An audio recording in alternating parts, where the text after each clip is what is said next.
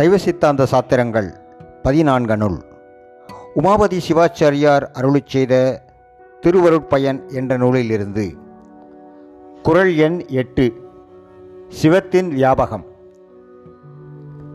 எங்கும் எவையும் எரியுரு நீர் போல் ஏகம் தங்கும் அவன் தானே தனி. எங்கும் எவையும் எரியுரு நீர் போல் ஏகம் தங்கும் அவன் தானே தனி. தெளிவுரை. சிவபெருமான் எல்லா உலகங்களிலும் எல்லா உயிர்களிலும் சூடு பொருந்திய நீர் போல அவற்றோடு கலந்து நிற்பன். அவைகளோடு அவ்வாறு வேறாக சேர்ந்து நின்றாலும் அவற்றின் தன்மை தன்னைச் சாராமலும் அவற்றை கடந்தும் நிற்பன்.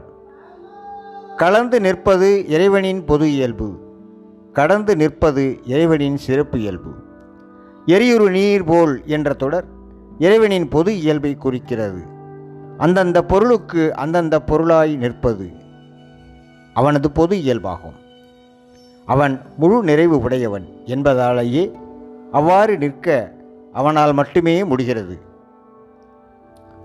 எங்கும் எவையும் எரியுரு நீர் போல் ஏகம் தங்கும் அவன் தானே தனி.